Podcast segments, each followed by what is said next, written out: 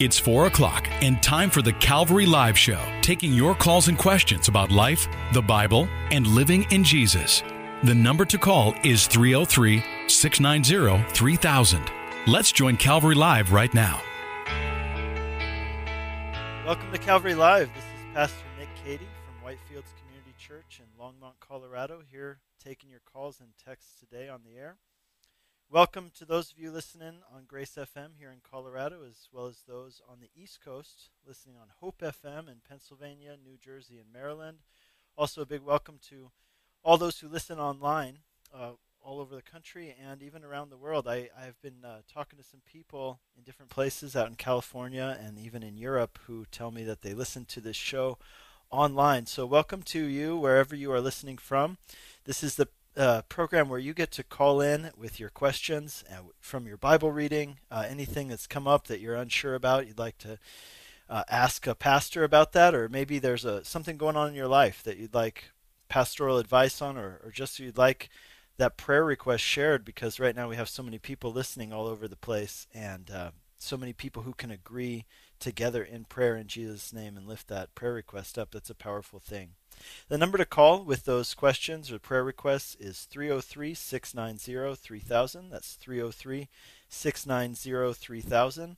You can also text us your questions and uh, prayer requests at 720 336 0897. So that's 720 336 0897. We've got free lines right now, so it's a great time to call in with your questions and prayer requests. A little bit about myself. I am the pastor of Whitefields Community Church, which is a Calvary Chapel affiliated church in Longmont, Colorado. We meet in the St. Vrain Memorial Building. For those familiar with Longmont or Northern Colorado, we meet in downtown Longmont. And um, so we invite you to come and visit us if you're in the Longmont area, whether you're in the Carbon Valley, Frederick, Firestone, Dacono area, or maybe you're in Berthoud or in Boulder. We're really close to those places, so we'd welcome you to come and check us out. Our church's name is Whitefields, and you can check us out online at whitefieldschurch.com. We also have a radio program that airs here on Grace FM every weekday at 2:30. It's called Life in the Field, 2:30 p.m. We have a, broadcast of some of our sermons as well as on Sunday mornings at 10 a.m. We also have the Life in the Field broadcast here on Grace FM, so you can listen to us anytime, uh, any of those days. We have a call on line one. Let's go ahead and just take that right away. Paul in Aurora has a question about Adam and Eve. Yes. Hi, Paul.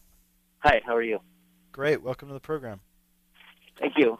I um, I just had a question. My dad brought up the other day that um, the serpent in Adam and Eve for the snake. And yes.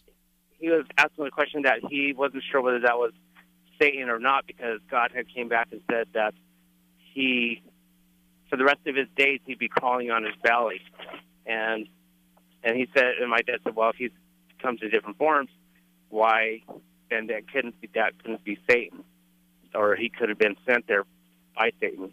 So I wanted to know what your thoughts were on that. Yeah, you know what's funny is I actually answered this same question on Friday. We had a, a caller really? from Johnstown, um, and which is which is interesting because I actually wrote down a few notes and I have those notes in front of me. So that works out perfectly. I can, Perfect. I'd be happy to answer that question for you. Yeah. So Thank the you. other caller uh, phrased it this way. He said that you know Adam and Eve, very similar to your question. Adam and Eve were deceived by a serpent, and it's always been taught that the serpent was Satan, but the text never actually says that it was Satan. It actually only says it was a serpent. And so, how do we know that that was Satan, or how do we know it wasn't some sort of demon, or did Satan inhabit that snake? And then, if he did, then why are all snakes cursed to, uh, you know, move on their bellies rather than with legs? Mm. Now, I don't know the answer to that. I I don't know if uh, they had, you know, serpents had legs before that happened. I, I, wasn't there. I guess that's one of those things that I'll ask God about when I do get there. Uh, right. But I can tell you this: the the book of Genesis doesn't actually mention the name or the title of Satan or or even Lucifer or any demonic being controlling that serpent in the Garden of Eden. But the reason that we know that was Satan is because we can cross-reference it with different verses from the Bible, which actually tell us, uh, you, you know, you can deduce very clearly that that this was Satan here are a few Bible verses for you. In Ezekiel chapter 28, verse 13, Ezekiel is talking about Lucifer, um, and which is Satan's name, which means morning star, or it actually comes from the word light, you know, Lucifer. And so, uh, obviously, that was Satan's name when he was an angel, as a created being before he was cast out of heaven.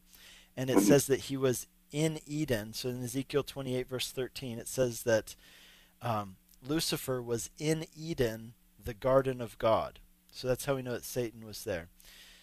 And secondly, uh, the book of Revel- in the book of Revelation, Yes. three times Satan is called the serpent. Uh, I'll give you those references. Revelation 12, verse 9, Revelation 12, verse 15, and Revelation 20, verse 2.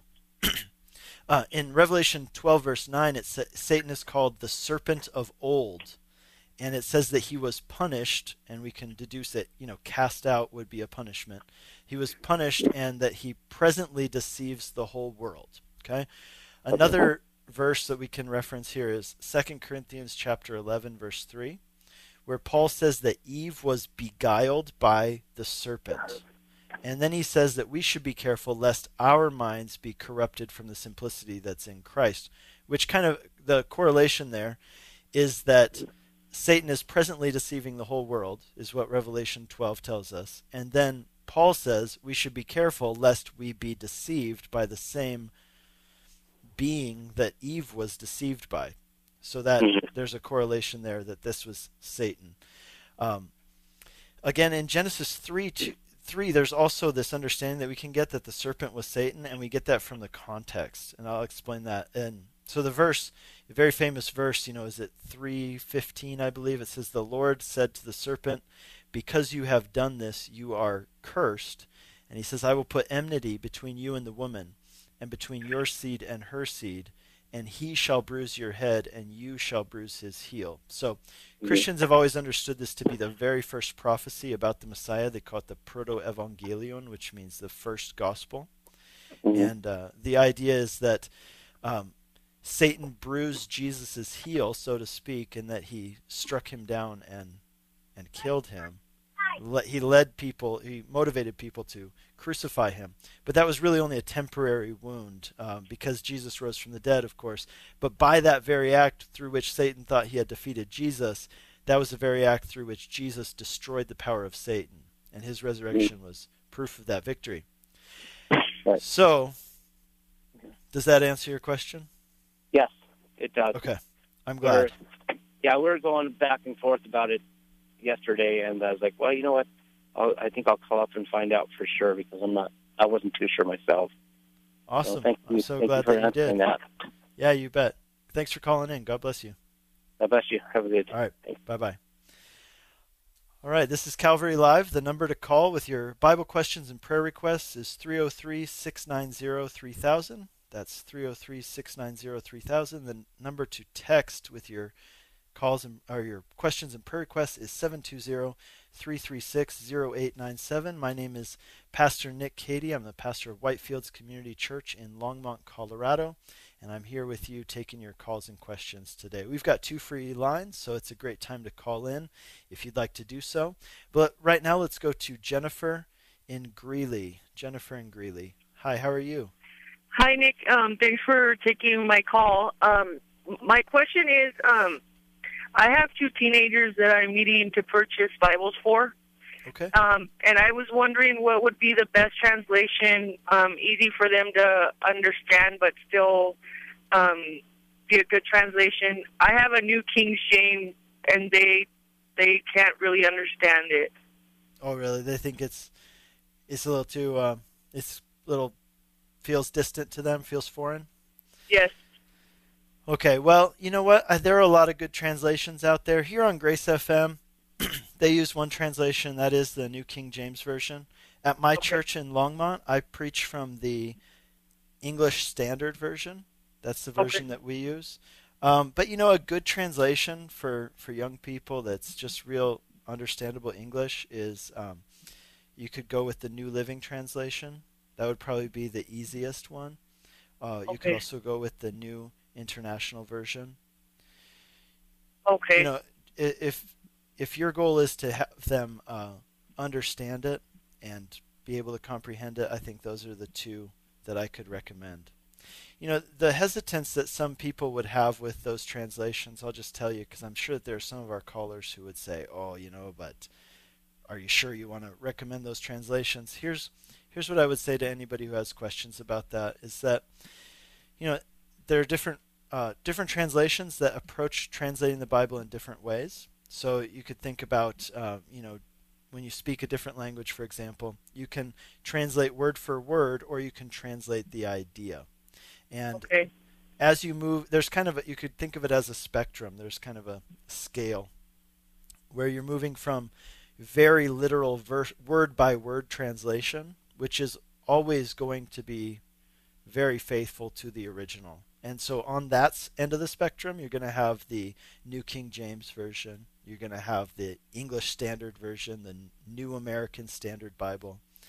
And then you move more towards the middle where it's kind of a combination of both. That's where you're going to find your NIV and uh, and also your New Living Translation. But as you move more towards the idea of where they're translating idea by idea, then you're Mhm. going to have uh, more like the New Living Translation. So my preference on that scale for your kids would probably be the New International Version if they're not having an easy time reading the New King James. Okay. All right. Well, thank you. Thank you for your help. Yeah, you bet. God Bye. bless you. Thanks for calling in. God bless you. Bye bye. This is Calvary Live, the show where you get to call in with your prayer requests and your Bible questions. My name is Pastor Nick Cady. I'm the pastor of Whitefields Community Church in Longmont, Colorado. Here on uh, here on the air with you today, taking your calls and texts. The number to call in is 303 690 3000. That's 303 690 3000. And the number to text is 720 336 0897. You know, usually on Mondays, uh, Pastor Nate Morris hosts this show. He's the pastor of Calvary Chapel in Belmar, which is in Lakewood, Colorado. And uh, Pastor Nate is down in Tucson today, so he asked me to fill in for him. And so I'm happy to be doing that. Uh, we've got three free lines right now, and uh, you can also text us your questions. And um, let's see, we got a text message that just came in asking me if I have heard of a book called The Great Controversy. And uh, this person says that they got the mail, this book in the mail. Uh, they didn't order it, but they got it in the mail and they started reading it. They just wanted to make sure that this was good, solid doctrine or not. Sorry, I'm not familiar with this book, but I'm going to go ahead and look it up as I'm talking to you right now. The Great Controversy. I would generally be kind of suspect of any book that shows up in your post box without you actually ordering it.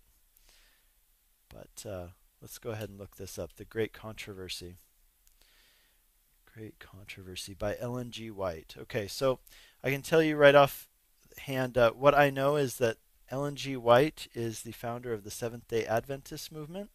It's interesting, you know, I, w- I hosted the show on Friday and we had a lot of very similar calls. We had a call about Seventh day Adventists and we had a call about Bible translation and we had a call about um, about Satan and uh, Satan being the serpent. So there's all very similar things. So, okay, The Great Controversy is a book by Ellen G. White. I have not read this book, but I do know a few things about Ellen G. White. She's the founder of, as I said, the Seventh day Adventist movement. I had a call on Friday asking me if Seventh day Adventists should be considered a cult. And my answer was, you know, how about we just remove the uh, label because I, I think labels can sometimes be very helpful, but sometimes not. So let's remove the label of and a- and just say, what do Seventh Day Adventists believe that is unique? And and really, what it came down to is that Ellen G. White, the founder of the Seventh Day Adventists, taught that uh, worshiping on Sunday, as many Christians do, is not good. That it is uh, going against the commandment of the Ten Commandments to honor the Sabbath and keep it holy, and that she even went so far as to say not only is it bad to worship God on Sundays, but it's actually the mark of the beast that's mentioned in Revelation. And she even went so far as to say those who have who do worship on Sunday have taken the mark of the beast, and she called into question whether or not they could be saved. Now, I think there's some diversity among Seventh day Adventists as to that question of can people be saved if they worship on Sundays. Some, you know, more extreme people would say no, they can't. Others would say yes, they can, but it's just not as good. The answer to know about that, as far as that question of the Sabbath, is that we come to uh, in Hebrews, the book of Hebrews, we have outlined for us that Jesus is the fulfillment of everything that the Old Testament law and prophets and ceremonial worship system talked about. It all pointed to Jesus and it is all fulfilled in Jesus and by Jesus. And in Hebrews chapter 4, the author says that there is a Sabbath rest available for all those who come to Jesus. In other words, what he's saying is that Jesus is the fulfillment of the Sabbath rest, which means that we are not justified uh, or made right with God by worshiping on Saturday or Sunday or really any day for that matter. Paul says in Colossians, don't let anybody judge you by days of the week or new moon festivals or these specifics about how and when you worship because we have this amazing freedom in Christ because he is the fulfillment of everything that the Old Testament law and Old Testament sacrificial ceremonial system required, and we find the fulfillment of those things by coming to Jesus. So I hope that answers your question. Personally, if it was me, I wouldn't read the book, and I would be suspect of any book that comes in the mail without you ordering it. Um, but I would uh, encourage you to pray about it and read about it. Um, I, I think there's a whole lot of other really great books out there that you could order for yourself and read from, from authors who would who would really be lifting up Jesus and making much of him. So that would be my recommendation for you. Thank you for your text message. This is Calvary Live, the show where we have pastors online taking your calls and texts, Bible questions, whether it's uh, questions about things like our last caller about uh, certain books and doctrines, uh, whether you have a prayer request that you would like prayed for on the air. We'd love to do that for you. The number to call is 303 690 3000. 303 690 3000. We've got two open lines right now. It's a great time to call. And the text number is 720 336 0897. My name is Pastor Nick Cady. I am the pastor of Whitefields Community Church in Longmont, Colorado. You can check us out at whitefieldschurch.com. Let's go ahead and go to line one where we've got Mary in Aurora mm-hmm. with a question. Hi, Mary. Hey, Pastor Nick, how are you? I'm doing great. How are you? Good. We, um, I have a question. What do Jewish people believe, or where do they believe they go after they die? Yeah, so the, you know that is a great question. The question uh, for our listeners, just I'll repeat it, is what do Jewish people believe happens to them when they die? You know, there is a very wide diversity amongst Jews, uh, Jewish people, um, even religious Jews, about this topic. so I'll tell you, they they traditionally believe in a place called Sheol, which is the the dwelling place of the dead, and you see this reflected a lot in the Old Testament, where they would talk about um, they talk about even if I go to Sheol, you know, Psalm 139, the writer says, even if I go to Sheol, you will be there. And so the idea being that they had this concept of going to the place of the dead. But there there are a lot of Old Testament verses which allude to the idea that those who die righteously, and that really is the key that we need to to explain and understand. What does the word righteous mean? And that is a lot of what Paul deals with in the New Testament. That the righteous will go to heaven, that the righteous, you know, they don't use the word heaven in the same sense that we do as Christians, but they they use this idea of dying and going to be with God. And so uh, there is a concept of heaven in the Old Testament, which is then further developed in the New Testament. So for Jewish people to be faithful to their own beliefs, you know, there's some really great examples. Um, like one of my favorites is in Job, where he talks about how um, he will see his Redeemer. and he will see him when he lives. I'm going to actually look that up for you because I want to read it to you. It's a beautiful verse. Maybe you're familiar with this. It's one where he says, "I know that my Redeemer lives." Yes. So I hope that answers your question. So for a lot of Jewish people, though, uh, who you know, because it's not completely clear to them, uh, there have been some Jewish people over the years who said that they don't really believe in heaven. They just believe that when you die, you just are dead, and that's kind of the end of it. Um, but I think that if you really look at the Old Testament and to be really faithful to uh, to what it teaches, you have to see that there is a difference between uh, just dying and going back to the earth and going to the dwelling place of the dead, and um, and dying and going and being with God. Here is what uh, Job chapter 19 says. He says, I know that my Redeemer lives, and that in the end he will stand on the earth. After my skin has been destroyed, yet in my flesh I will see God. I myself will see him with my own eyes, I and not another. How my heart yearns within me. You know, Job being the oldest book of the Bible, chronologically, it was probably written before Moses wrote the books that he wrote. And so here in the oldest book of the Bible, we have this amazing statement about uh, Job's belief about here's what's going to happen when I die. I'm going to see God. I'm going to see my Redeemer in my flesh. My skin will be destroyed, but I will have a new body, is really what he's saying, which, which completely correlates with the Christian teachings that we have in 1 Corinthians 15 and in uh, Revelation. You know, he says, I will see him with my own eyes. Not, it will be me who will see him, not anyone else. And my heart yearns for this. Hmm. What, he, what he's describing is heaven. He's describing new heavens, new earth. He's describing the promise of the gospel. And that is a, a, an amazing verse to show to a Jewish person who might say, you know, well, Jewish people don't actually believe in heaven. Um, yeah. Jewish people should believe in heaven. Whether they do or not is another question. They should believe in heaven based on their own Old Testament scriptures. There you Let's go. All right. Well, I appreciate that. Thank you. Yeah. I will say one more thing. I can even say it after you're online if you if you need to hang up. But uh, there's a very interesting verse that I, or very interesting section that I would recommend for you to consider and read up on. Maybe you already have, but it's in the Gospel of Luke, chapter 15, and Jesus describes what happens to a man who has uh, died. Do you remember this story? I do. Yeah. And so it, it, describes something, and it's really interesting for us. I think a lot of Christians haven't uh, considered it as far as you know what happens, how does it work with um, with people when they die, and Jesus, how how does it all work?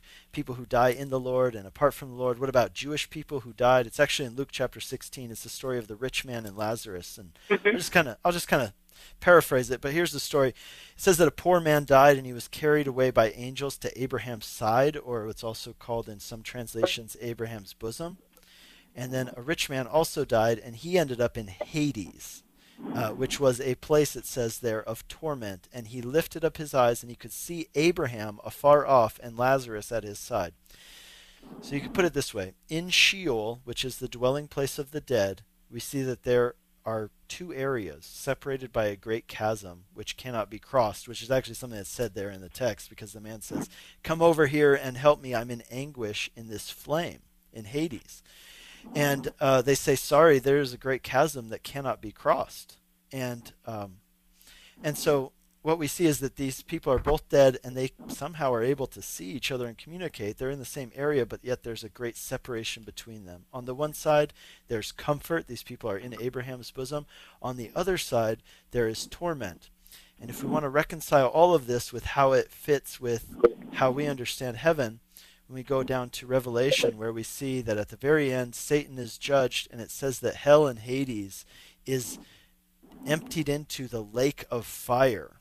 And so that is uh, the ultimate, you know, end of Hades, the Hades side of Sheol, the dwelling place of the dead, and the other side, we know that Jesus goes there and he releases the captives. He talks about that in one of the later New Testament uh, letters, and so the idea of releasing the captives, what did he do? Well, he essentially, it seems, went down to Sheol, the dwelling place of the dead, to those who were in the Abraham's bosom side of Sheol, and he released them and brought them into the presence of the Father.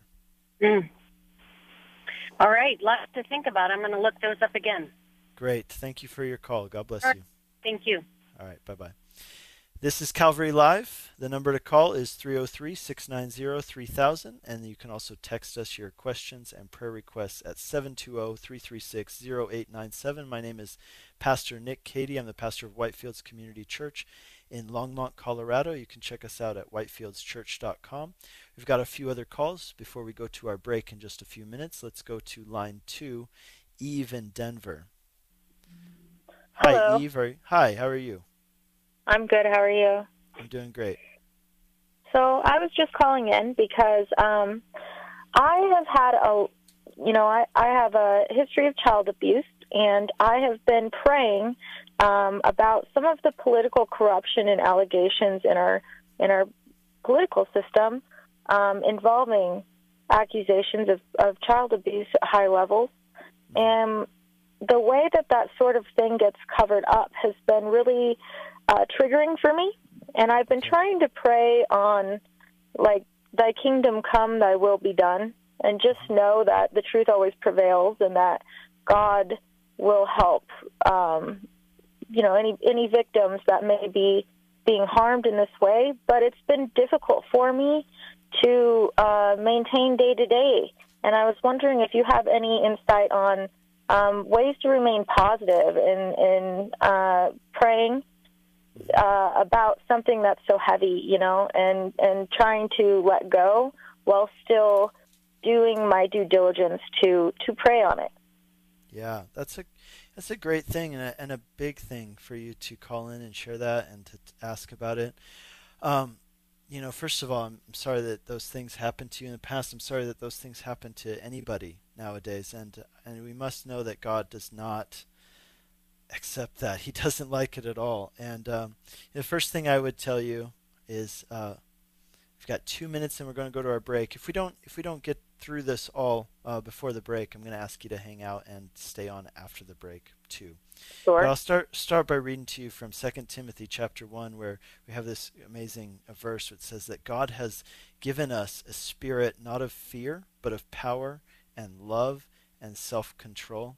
And I think that idea of that spirit of power and a spirit of love that he gives us this amazing ability not to lose heart but to have this spirit of love and power and self-control. One of the reasons why as Christians we don't lose heart in the in the sight of you know great I mean, terrible evil like you're describing and, and wrong things is because we do believe in the justice of God. And one of the things I've been teaching through the law of Moses in Exodus chapters uh, 19 through 24 these last couple weeks at my church in Longmont Mhm. and uh, I just taught a message yesterday on this topic of justice because I was teaching through chapter 23 and 24.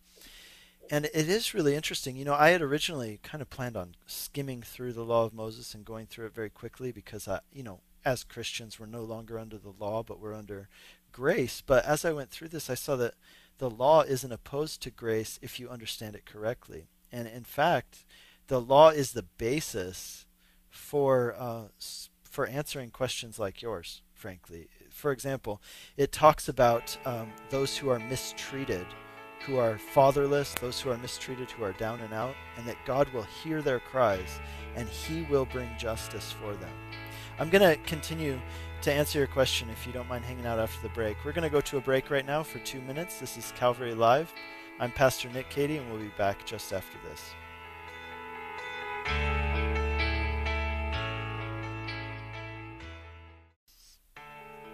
Welcome back to Calvary Live. Call us with your questions about life, the Bible, and living in Jesus right now at 303 690 3000. Hi, and welcome back to Calvary Live. This is Pastor Nick Cady from Whitefields Community Church in Longmont, Colorado, taking your calls and texts on the air today. Welcome to those of you listening here in Colorado, as well as those of you listening on the East Coast on Hope FM, and to those of you listening online wherever you are around the world. Uh, the numbers to call are, or the number to call is 303 690 3000. 303 690 3000. You can also text us your Bible questions, prayer requests at 720 336 0897. Right before the break, we were talking to Eve in Denver who had a question. And let's go ahead and go back to Eve. Hi, Eve. Are you still there? I sure am. Thank you. All right. Thank you for hanging out uh, over the break. Eve, your question was about how can we put our mind at ease in the world we live in, especially uh, with the terrible things that go on, whether it's corruption or whether it's abuse. Uh, sometimes it just seems to weigh so heavily on us. Here's uh, I wanted to share with you a few things. So I was telling you about the law of Moses, and here's here's one of the texts that we read. This is from Exodus chapter 22, and it mm-hmm. says this: "You you shall not wrong a sojourner." But then it goes on to say, You shall not mistreat any widow or a fatherless child. If you mistreat them and they cry out to me, I will surely hear their cry.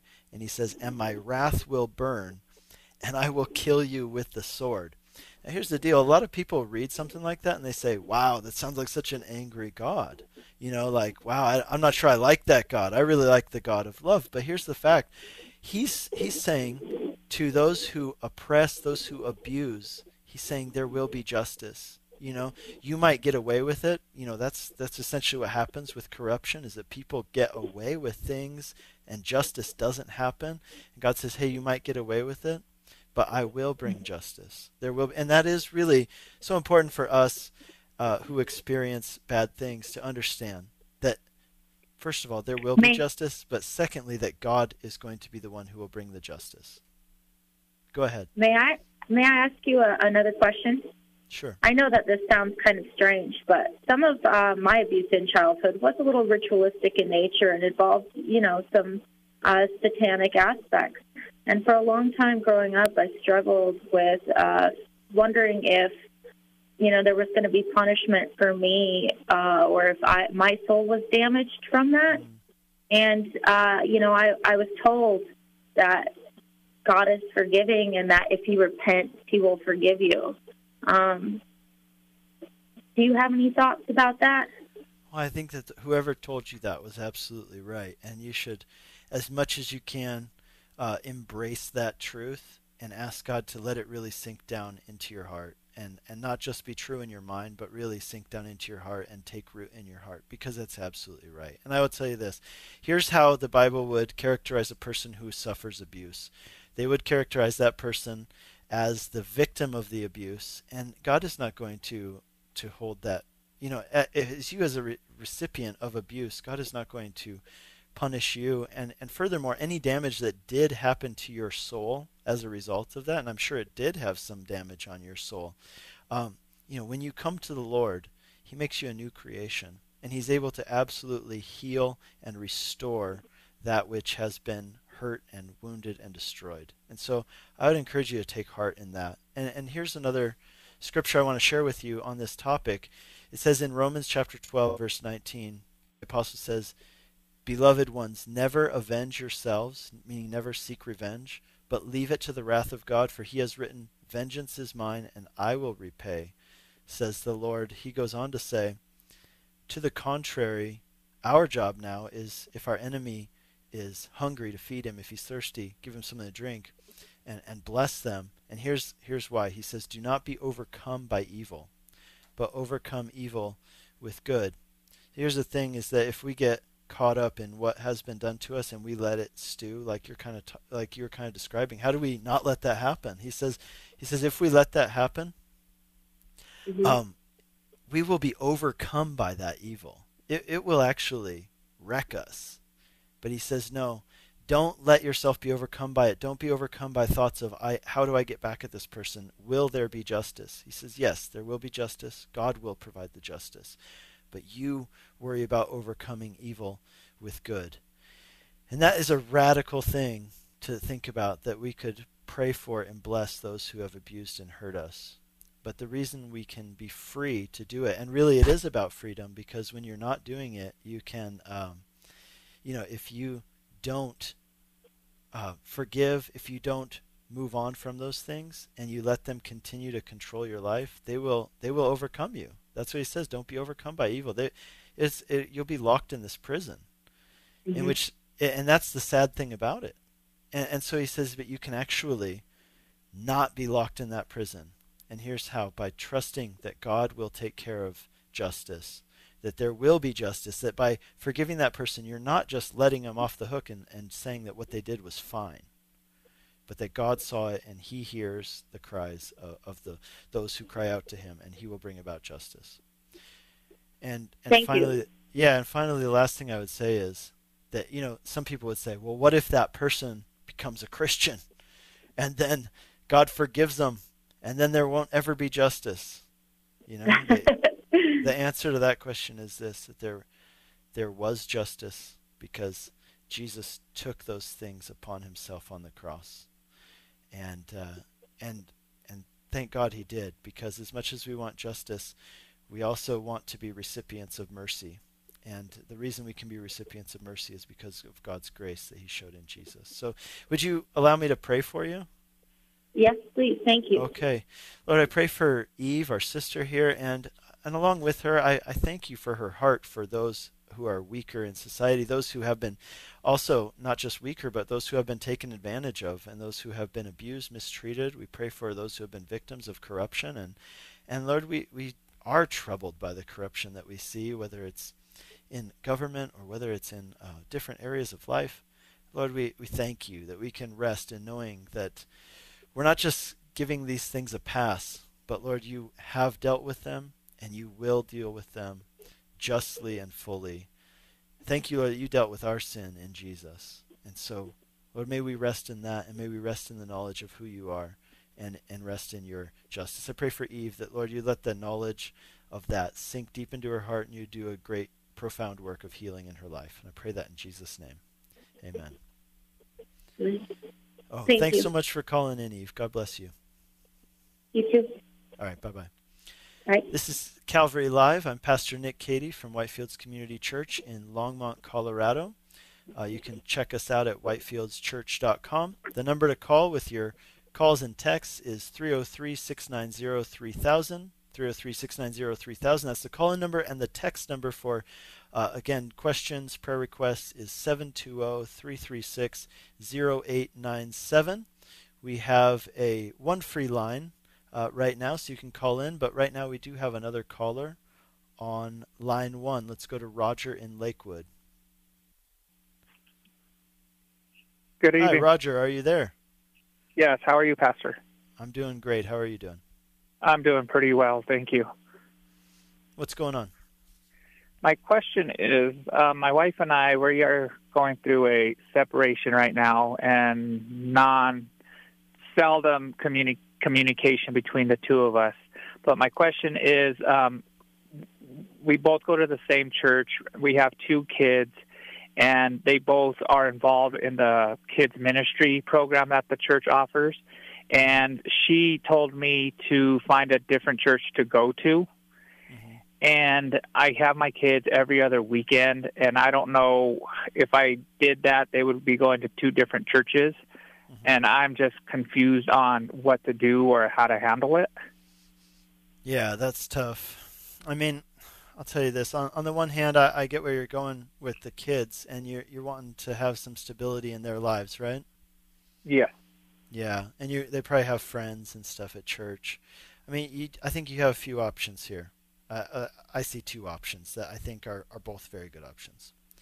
I think option number one is that you take your kids to um, you take your kids and you drop them off at their their church where you've been going together, and you let them attend.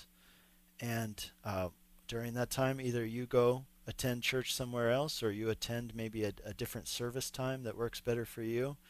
Um, maybe a midweek service, something like that, somewhere, so that you're in fellowship and you're under uh, so pastoral ministry. Uh, I think the other option is that you choose a church. Uh, so I got a message from the station manager that when you were describing your situation, you mentioned that maybe you've been going to some various churches. Um, no, I've been I've been going to just a different church. I've been going to one Okay. for for seven years, and I've just at, for a while when I don't attend the church I usually go to, I usually go to a different church. So it's only two different churches that I go to. Got it. Okay. So I think that's your other option. Is if that church and hopefully they have a good children's ministry program, then you know your kids. Have you been able to have the conversation with your kids? Do they know what's going on? Um, yes, I have explained it to them, and they want to. They don't want to go to two different churches. Yeah. Well, okay, so I would say pray about that. Option A is you drop the kids off and uh, you pick them up from church afterwards. Um, and I know that might be awkward, and you know, especially depending on the size of your church, you know, maybe you would risk seeing some people and, and, it being awkward. But if that's something to do for the sake of the kids, I think that that might be something to consider. The other thing is, and I and I believe, and I think it is the, the awkwardness. I think that um, I don't know who there knows the situation that my wife and I are in, but it mm-hmm. does feel awkward that we don't speak to each other even at church. We don't even say hi and hello to each other because that's like when it's my when it's time for the kids to go back home with mom. That's I go to church and go to service. Then after church, they go home with mom, and I go on my way. Then the next weekend, I, I go to the other church and the following weekend is my that I mean that's the pattern that how it goes. But there is an awkwardness there. There is. Yeah, I, I know. I think that awkwardness is a little bit inherent. I'm I'm sure it's not ideal, but I think it's a little bit inherent to your situation. The other, I, I would I would say, you know, the other option is that you just take the kids with you when that when it's your weekend. You take the kids to the church that you go to. But from talking to you, I, I would encourage you to try and keep the kids at the same church, especially if the goal of your separation is ultimately reconciliation, which is what I believe that biblically it should be. Um, now, of course, I don't know all the details of your situation, and, and maybe the radio is not the right place to share all that. But I would ask you one other question: Is have you guys talked with uh, the pastor or pastoral staff at the church where you were attending before? Do they know about your situation? They have. We've went. We've gone through marriage counseling with with the pastor there, and it seemed to me it was back um, last year that we went, and it helped to a to a certain degree, and it just now it's not. I mean, she wants a divorce. She she wants nothing to do with me. She just wants to move on, and she doesn't want nothing to do with me no more. Okay, I'm sorry to hear that. Um, here's here's the last thing I would say with that awkwardness that exists uh, in your church. I think that that is hard. You know, nobody wants to feel awkward at church. They don't want to feel like um, you know people see what's going on, especially when it's something you know personal like that. But I would say that there is eh, there is a huge benefit to having the pastoral staff know what's going on, and there's a huge benefit to having people in the church. Maybe it doesn't need to be everybody, and, and hopefully, you know, that's not the case. But there is a benefit to having some of the people in the church know what's going on so that they can pray for you and they can support your family and, and be there for you during this time. And they can support your kids and they can make it not weird for your kids when your kids show up. Mm-hmm. Because it was weird yesterday. It was because we went to church to service yesterday, and one of the band members came up when we were greeting each other, and this that he walked up to me, and he was like, "Hey, Roger, how are you? Um, how, where's your but? Where's your other half at? Where's your better half at?" And she was sitting three chairs down from me, and I'm like, "She's over there," you know. And obviously, she seen me do that, and she just questioned. She was like, "When so and so asked you where your better half was, why did you point over here to me and say she's over there?" And I'm like, "Well, what else am I supposed to say?" Right. Yeah, that's very awkward. Well, I would encourage you uh, keep the kids uh, in mind when they do this. Sounds like that. I'm happy to hear that your kids still want to go to church. That's awesome. You know, so I would encourage them in that, and I would encourage them to make friends and hear the teaching and the children's ministry and everything. So, as much as you can, try and keep your kids in the church, and um, and I'm going to be praying for reconciliation. In fact, let's just do that right now, and let's pray for your marriage. Let's pray for you and your wife and your kids. Heavenly Father, we lift Roger up to you. Pray for his kids. Thank you, Lord, that his kids want to go to church. That's so cool. And I pray that, Lord, at church they would receive just great Bible teaching, that it would be gospel centered, that it would turn their hearts not towards moralism and being and focus on being good kids, but that it would turn their hearts toward understanding Jesus and what Jesus did for them. And I pray for Roger himself, Lord, that you would help him, give him courage to deal with the potentially awkward situations for the sake of his family and for the sake of his kids and for the sake of his marriage. I also pray for Roger's wife, Lord. Whatever's gone on between them, Lord, I pray that there would be reconciliation. I pray that there would be healing. I pray that if there's sin involved on either side, Lord, there would be an end to that sin. There would be a repentance, a turning away from sin and turning to Jesus. And Lord, I pray that truly you would do a work of healing and restoration. We know that, Lord, you can do that. That's your business. You're in the business of resurrection. And so we pray, Lord, you'd breathe new life and resurrection into this marriage and into this family for your glory and for their benefit. And we pray that in Jesus' name. Amen. Amen. Great. Roger, thank you for calling in. And uh, I'm going to encourage you. all of our listeners to continue praying for Roger, and let's see a miracle in this marriage. Amen. Amen. All right. Talk to you later. Bye bye. Thank Okay, this is Calvary Live, the show where you can call in with your prayer requests and your Bible questions. The number to call is 303 690 3000. That's 303 690 3000. Or you can text us at 720 336 0897. My name is Pastor Nick Cady. I'm the pastor of Whitefields Community Church in Longmont, Colorado. You can check us out at whitefieldschurch.com or you can come visit us. We meet at the Frame Memorial Building in downtown Longmont every Sunday at 10 a.m. And we'd love for you to come check us out if you are in the Longmont, Boulder, Northern Colorado area. We have a caller online too. Let's go ahead and go to her. This is Nicole in Aurora. Hi, Nicole. Hi. How are you Um, doing I just today? have a quick question for you. I have a Yeah. family member who um, they've been together for 10 years. They have two kids. Um, they never got married. Uh, they're engaged. And I would say, I think my brother has some foundational Christian belief, but they're not actually like living as believers. She's a Unitarian. But now they're at a point in their relationship where they're talking about ending the relationship. And so what I'm wondering is, you know, I'm trying to walk through them with this. Ultimately, you know, my heart is that they come to know the Lord um, through all this, or somehow. But what I'm wondering is, how do I counsel them um, in a godly way? You know, do I encourage them to fight for their relationship, even though it's not founded in Christ? Um, and kind of the opposite. She's pretty um, anti-Christian. You know, any opportunity to bring like no Bibles on the shelves, things like that, have been an issue for them. Um, or do do I encourage them? I I don't know. That's why I'm wondering what's the, what's the godly way to counsel them through this, even though they're not believers. Yeah, that's a great question. Difficult one. Definitely need some wisdom there. Uh, let me uh, work through a couple of thoughts with you. One of them is that it sounds to me if they've got a couple kids and they've been together for a few years, I would guess that Mhm. they're probably common law married. Is that the Yeah. case? I think so. Uh huh.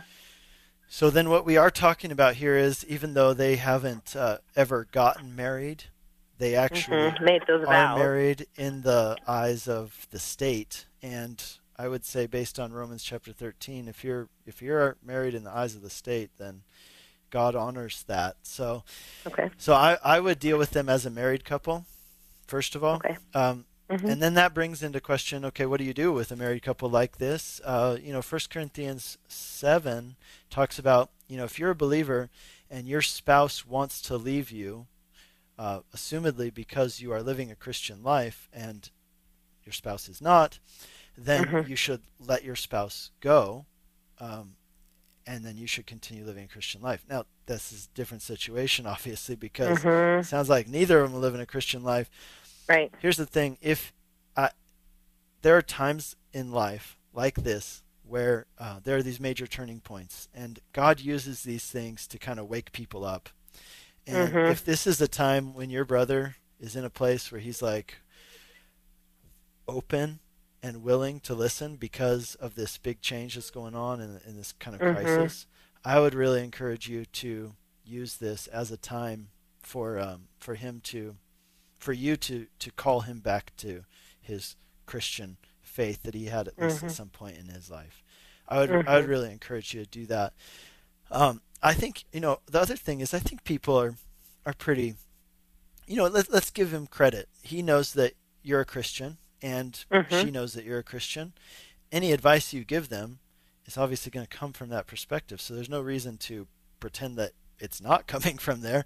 I would Right, just right. tell them as a Christian, be like, look, you know that this is uh, I'm biased and I'm a Christian, but hey, Christians are super good at marriage because God invented marriage. So, you know, and we have a whole book that tells us a lot of good stuff about marriage. And so, here's here's what here's what Christians would say. Here's here's what the Bible would say about your Right. situation about marriage and you know the foundation for having a successful God a successful marriage. Let's just put it that way. I believe is Right. is for them to begin by turning their hearts to Jesus and and Mhm. receiving the gospel. And if Yeah. that's only him who does that, well then good, start with that, you know? And Mm. that's going to be such a huge benefit for the kids and for him. If and if she decides to leave in the end, at least he will have his faith and he's going to be such a better father and a, Yeah. and person for So here's one end. more thing. I think it's him that's ready to leave. Oh, okay. I don't know Well, if that and- changes anything, but I think he's to the point where he's like, I've sacrificed so much for this relationship, and it's, and I'm realizing it's to no avail. Like I can't make her happy. Yeah. I don't know. You know what I mean? But that's why I was like, well, and knowing where where this is headed, you know, I certainly don't want to encourage anyone's marriage to or anyone to, you know, divorce. But at the same time, I was feeling the same way you are. Like, wonder if this is a turning point that would free him to be able to seek God's will without Yeah. constant opposition. Totally. So, I- so I don't know. what- Okay, well, and I'll Okay, continue to so- pray with him and for them. Yeah. about let's that, let's but- pray for him together here on the air. But here's the one other thing that I would recommend. There's a great book f- about marriage, which is written uh, in a way that it's really written for people who are kind of like it's definitely from a Christian perspective. And the guy is Mhm. a pastor; he's unabashedly Christian, but he writes it in a way that a person who's not a Christian could read it, and it Okay. speaks to them where they're at. And that book is called "The Meaning of Marriage." And it's by Timothy Okay. Keller and check Okay. it out. is is uh, it's an excellent book. I've used it for. I've done some pastoral counseling for couples who weren't really Christian, and or Mhm. who who maybe they had some Christian beliefs, but they weren't actively walking as Christians. And I use that book, and it's excellent. It speaks in a way they understand. So let's go ahead and pray for your brother, and I'll let you go. Thank you. So, Lord, we pray for Nicole's brother and his uh, wife, it seems, and her their their kids together. Lord, we just ask that your will would be done in this. That you give Nicole wisdom, and Lord, that you give her the opportunity to share with her brother. And we do br- pray that you bring him to that point where he's willing to let this be a turning point in his life, where he is turning to Jesus. So Lord, we pray all these things in Jesus' name. Amen. Amen. Thank you. Right. God bless you, Nicole. Thanks for calling in. Uh, You too. Right. Bye bye. Bye bye. This is Calvary Live. I'm Pastor Nick Cady from Whitefields Community Church in Longmont. The number to call is 303 690 3000, or you can text us at 720 336 0897. We've got uh, only a few minutes left in the show. Let's go to line one where we've got a prayer request from Denver. Hi, are you with us? Hi. Yes. Hi, can you hear me? Yes, we can. You're on the air. Okay, thank you, Pastor Nick. Um, it's a quick prayer request about a very long-standing, deep, dark, horrifically bad issue. I have an extraordinarily contentious mother. She was described as evil by someone who would know when I was a kid. I was kind of sent away from her. Um, I've had trouble like staying in one place geographically since then. My brother literally is a pilot. Um, I think it's called fight or flight. I don't know. So my mother's still alive.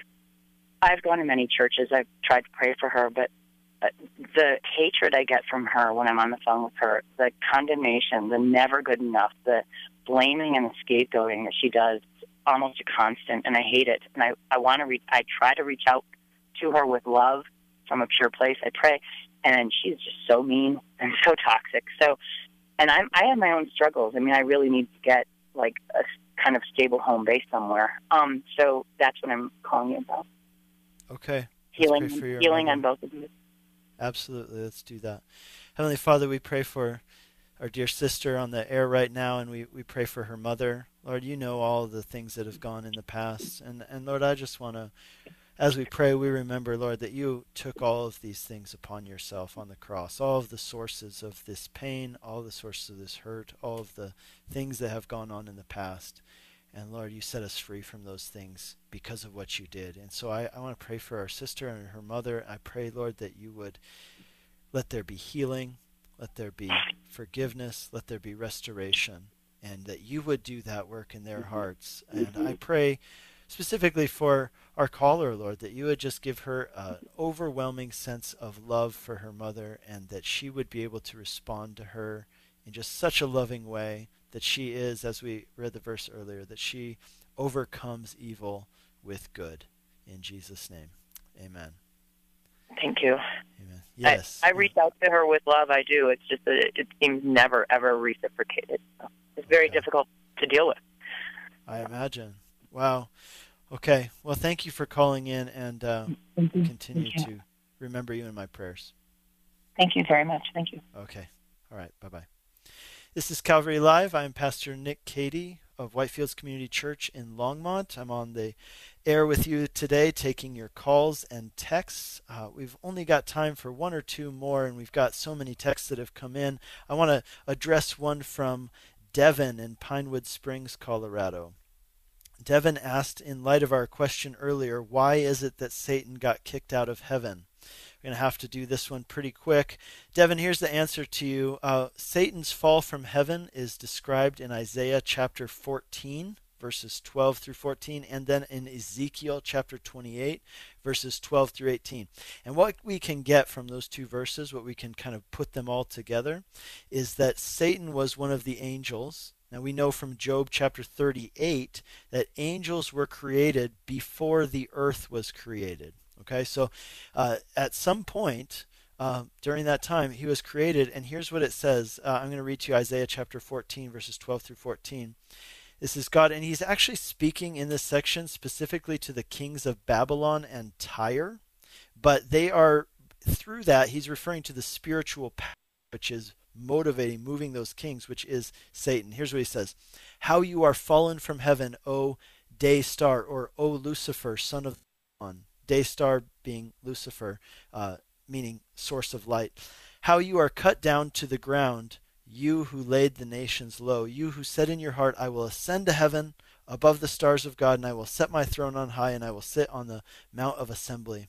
And and so here's the answer. Satan was cast down from heaven because he tried to dethrone God. He tried to make himself God. He tried to make himself equal or greater than God. And there's a huge lesson in there for us, and that is that pride comes before the fall. It was the result of Satan's fall, and we should never seek to put ourselves above God. We should always seek to submit to God. Thanks for your question, Devin. You have been listening to Calvary Live. Uh, this is Pastor Nick Cady of Whitefields Community Church in Longmont, Colorado. I've enjoyed taking your calls and answering your questions. God bless you.